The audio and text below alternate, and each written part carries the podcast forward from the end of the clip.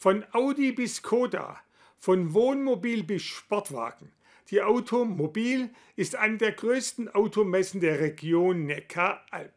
Am vergangenen Wochenende fand die 7. Auflage in Tübingen rund um das Sparkassenkarree und das Landratsamt statt.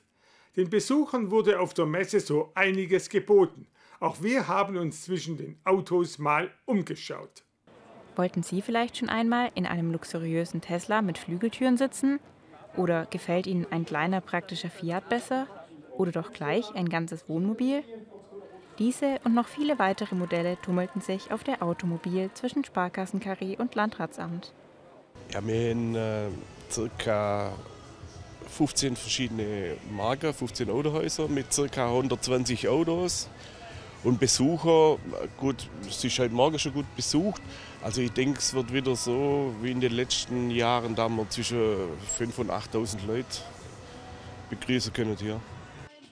Organisiert wurde die Messe vom Schwäbischen Tagblatt. Die Besucher konnten sich beim Probesitzen in den Autos vom Fachpersonal der Autohäuser beraten lassen. Vom SUV über den Kleinwagen bis zum Sportwagen war alles dabei.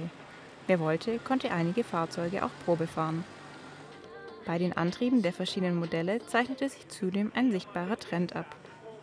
Also man merkt auf jeden Fall sehr, dass mittlerweile sehr, sehr viele Hybrids und reine Elektrowägen hier auch vor Ort sind. Also gerade haben wir auch dieses Jahr neue Tesla mit dabei. Und die sind ja tatsächlich voll Elektro und das merkt man schon, dass der Trend dahin geht. Und ich würde sagen, fast jedes Autohaus hier hat auch ein E-Auto dabei. Eine schmackhafte Pause gab es bei den Essenständen, einem erfrischenden Getränk oder kühlem Eis. Neben den Autos gab es auch noch weiteres Rahmenprogramm. Es gibt einen Segway-Parcours, da gibt es auch so Hoverboards und Nineboards.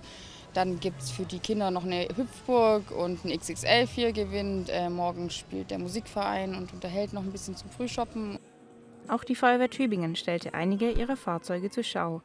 Außerdem gab es neben den neuen Autos auch Oldtimer zu sehen. Und bei der Verkehrswacht konnten Besucher ihre Reaktion in Gefahrensituationen im Straßenverkehr ganz ungefährlich im Simulator testen. Ob die Probefahrten nun virtuell oder in echt stattfanden oder sich die Besucher ihr Traumauto nur anschauten, bei der großen Auswahl dürfte für jeden was dabei gewesen sein, selbst für die ganz Kleinen.